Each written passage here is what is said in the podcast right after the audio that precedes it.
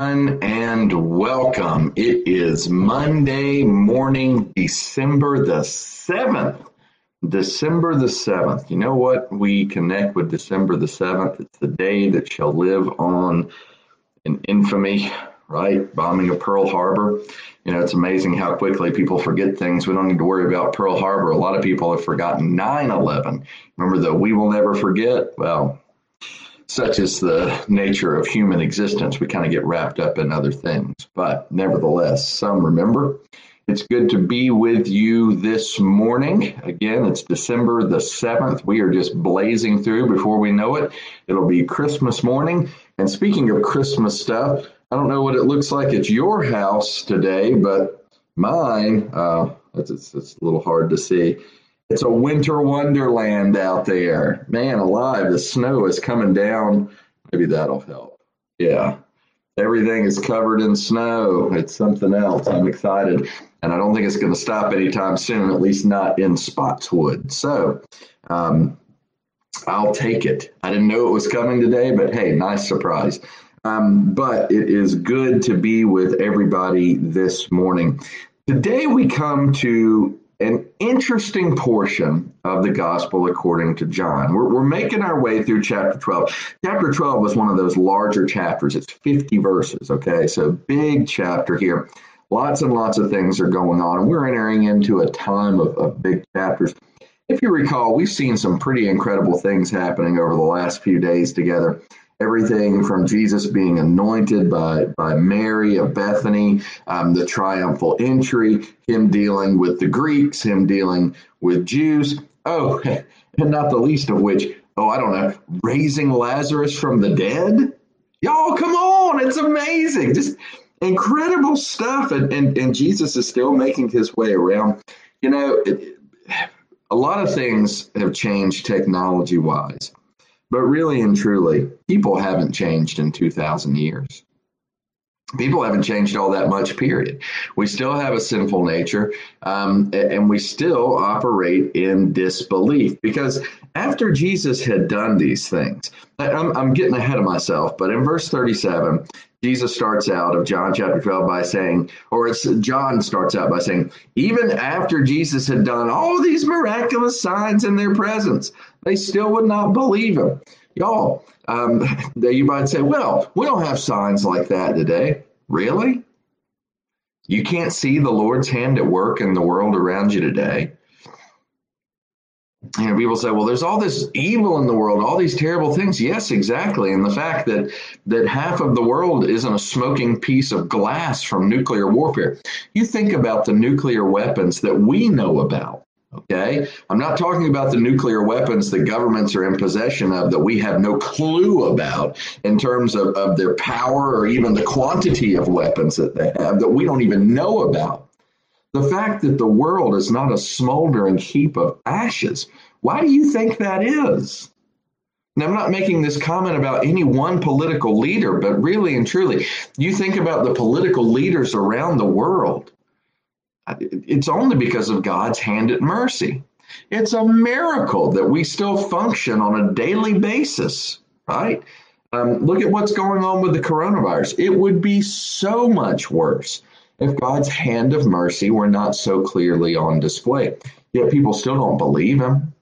And that's on the grand scale in our daily lives. Every single day, God is working. Every day. We take so many things for granted. Everybody does. You know, have you driven a car lately?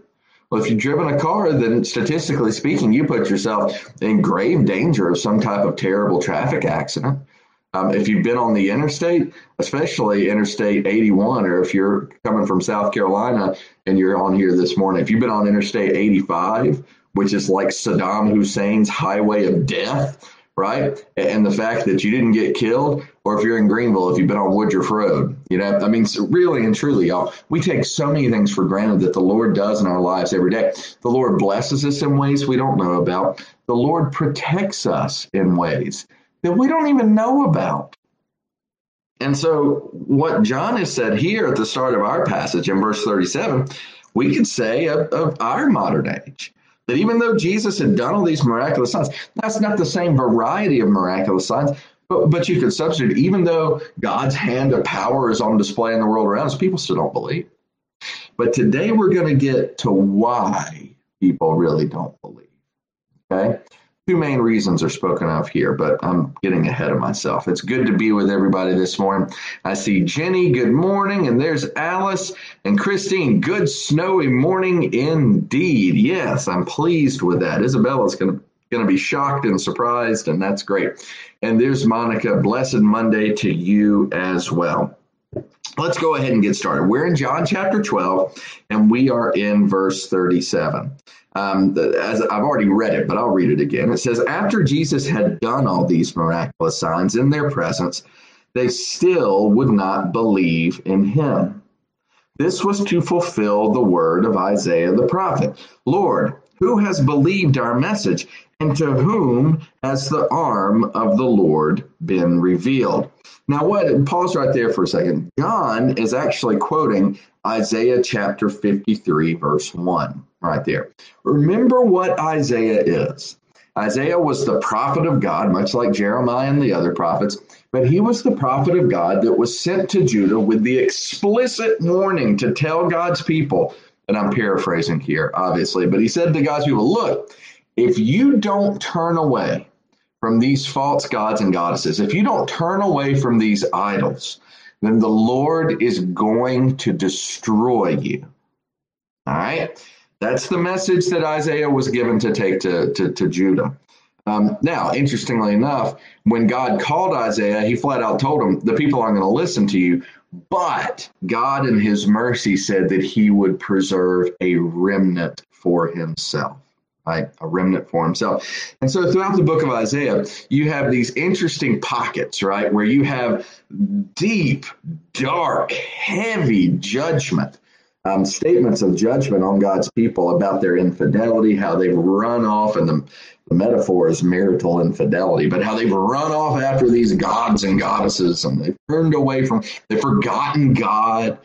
But you also find these little pockets of prophecy, like Isaiah 9. I talked about that not yesterday, but two weeks ago in my sermon. And, and you find prophecies of the Christ. Some people call the book of Isaiah uh, the gospel of Isaiah, even and we're going to find out why in part. Um, but he quotes Isaiah 58 here, um, or excuse me, Isaiah 53 here. And then he keeps on going. And he says, For this reason, they could not believe, because Isaiah says elsewhere, He has blinded their eyes and so hardened their hearts, so they can neither see with their eyes, nor understand with their hearts, nor turn. And I would heal them. Okay, and that's Isaiah chapter 6, verses 1 through 4. What's Isaiah talking about here, and what is John talking about? He's talking about the very nature of humanity, the very nature of who we are until the Holy Spirit gives us new hearts. You know, that Acts chapter 2 is really the paradigm for this, where we find out the Ordo Salutis, the order of salvation. And we find out from Acts chapter 2, we find out from elsewhere, what, what's being referenced here is how salvation really works. That naturally, in and of ourselves, we have eyes that are blind, we have ears that they don't hear. We're, we're animated corpses. We're dead in our sin and our transgressions, according to Paul. But the beauty of salvation is that when we are saved, it's not because we wake ourselves up. It's not because we decide all of a sudden, oh, hey, I, I think I'm going to do this instead. How many decisions do corpses make? Obviously, none because they're dead already, right? When we are saved, it's because the Holy Spirit regenerates us. Our heart of stone is taken out and replaced by a heart of flesh that's beating our eyes that are covered by scales, to use the biblical metaphor, the, the scales come off and we can see. Our ears that were deaf can once again hear. The Lord makes us alive through his Holy Spirit so that we can have faith. And when we're alive in the Spirit and we see Jesus, then we see his glory. That's the problem with the world around us. That's what's missing. There's a difference, because of that, there's a difference between believing in Jesus and following Jesus. There is such a thing. Now, sometimes the scripture uses the term believe on Jesus. What's implied in that is belief that results in life action, right? Not simple uh, mental acceptance, right? But I'm, again, I'm getting ahead of myself. Now, uh, it's interesting what is said next by John. After quoting Isaiah here and talking about these things, in verse 41, he says, Isaiah said this because he saw Jesus' glory and spoke about him.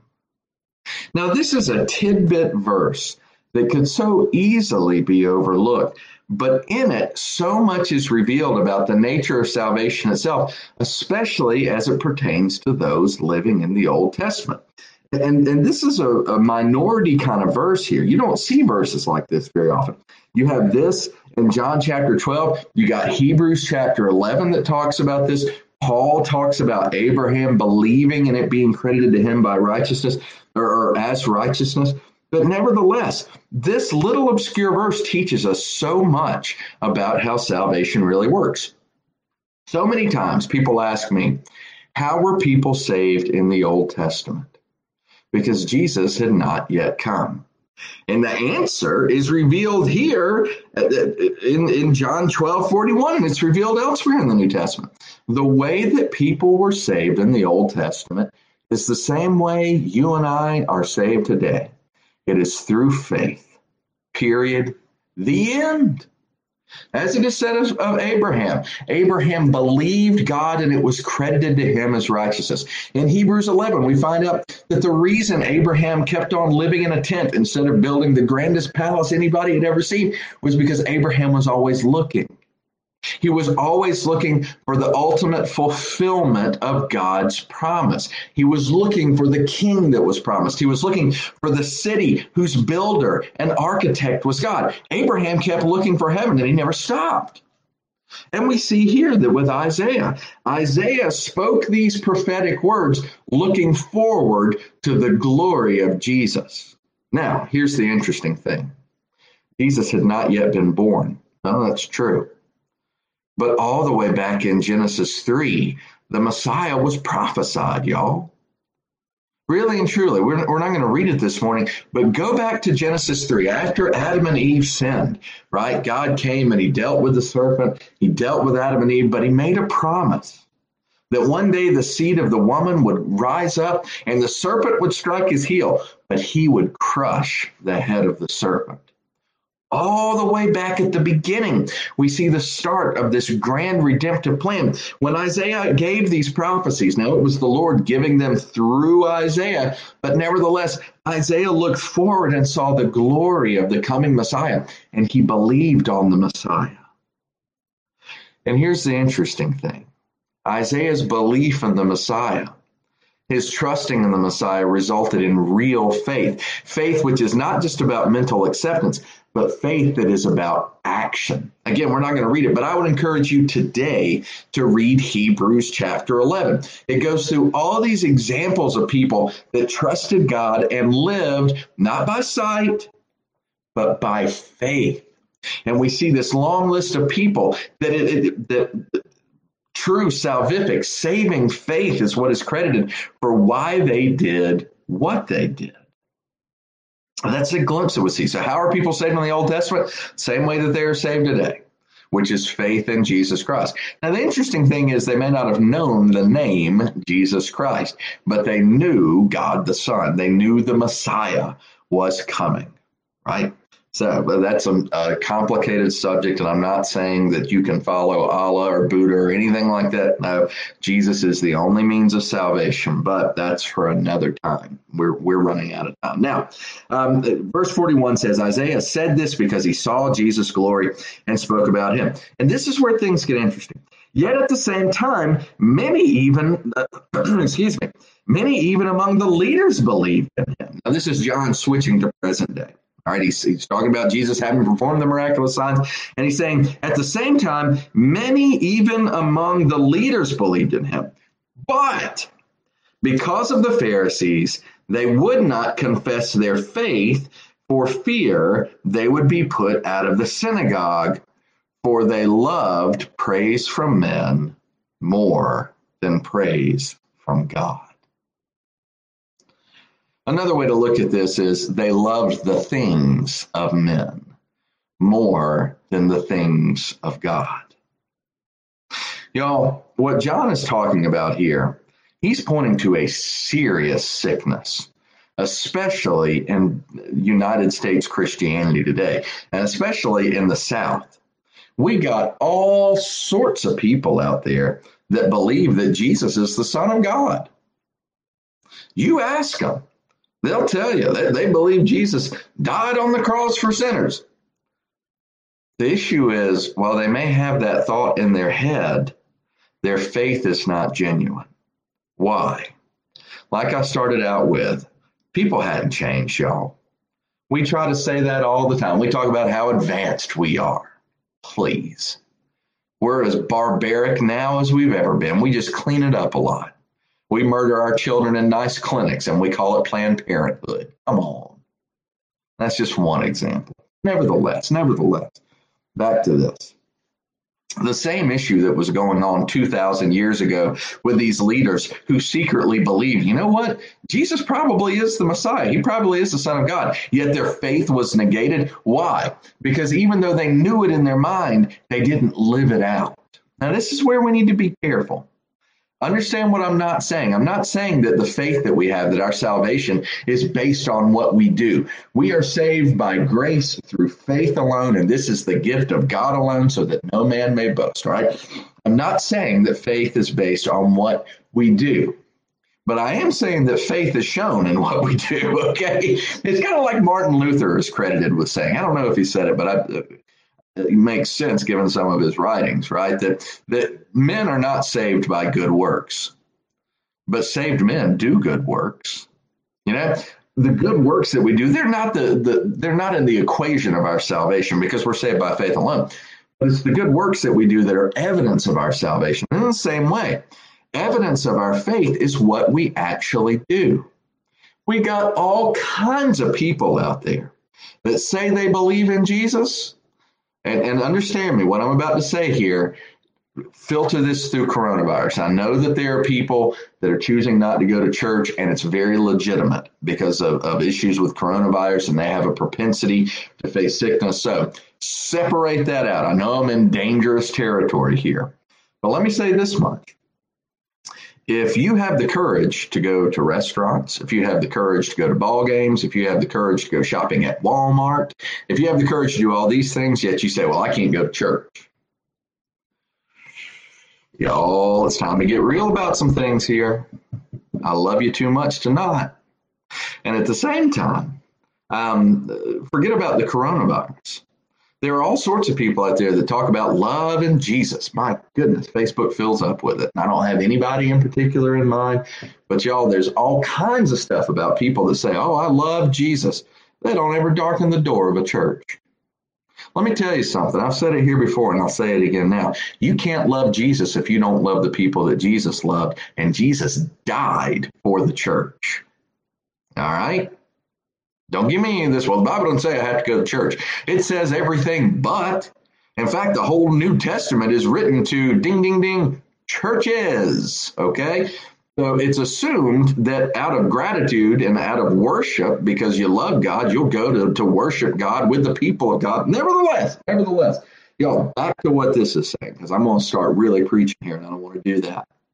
Getting back to what is said here, Jesus or John puts his finger on something with these Pharisees and he reveals that they might believe the right things about Jesus in their noggin, but it never manifests itself in actual real faith lived out. We ought to read this as a warning. We really should. Because it's not good enough to just know something in your brain. Um, remember what James wrote, right? James in, in the book of James wrote, You believe in God. Well, well, the demons believe in God and they shudder. So simple belief is not enough. We need some wheels on our faith, right? Because simple belief is one thing, but faith is something altogether different. So it continues in verse 44. Then Jesus cried out, Excuse me. Then Jesus cried out, When a man believes in me, he does not believe in me only, but in the one who sent me. When he looks at me, he sees the one who sent me. I have come into the world as a light, so that no one who believes in me should stay in darkness. You know, Jesus really shucks the corn here all the way down to the kernel. If you say you believe in Jesus, you ought to be living in the light. Because this whole uh, Creaster thing where I'll show up to church on Christmas and Easter, this whole I don't have time for Jesus unless something goes wrong in my life, this whole I'll remember Jesus if I get around to him, y'all, that is living in darkness. And Jesus didn't come for you to continue living in darkness. He came for you to walk in the light. All right. Verse 47 As for the person who hears my words but does not keep them, I do not judge him. For I did not come to judge the world, but to save it. There is a judge for the one who rejects me and does not accept my words. That very word which I spoke will condemn him at the last day. For I did not speak of my own accord, but the Father who sent me commanded me what to say and how to say it. I know that his command leads to eternal life. So whatever I say is just what the Father has told me to say. Now we're going to come back to this concept tomorrow because we're out of time. But this does pose an interesting question. What is this really saying about Jesus? And what is this really saying about the nature of the gospel itself? Well, what we find here, and I'll pick up with this idea tomorrow, is that we see two purposes of the gospel being told. One, number one, is to save people. Number two is to convict people. The idea that we get from this is, is that one day, while Jesus says, Hey, right now I am not here to judge the world, this is not some ultimate statement about who Jesus is and, you know, Jesus is a friend of mine and he'd never judge anybody. No, we know from other scriptures that indeed he will come and he will be the one that separates the sheep from the goats. He's talking about right there, right then, at that moment in the immediate, not ultimately. But he says something about the gospel, and we'll pick up with this concept tomorrow.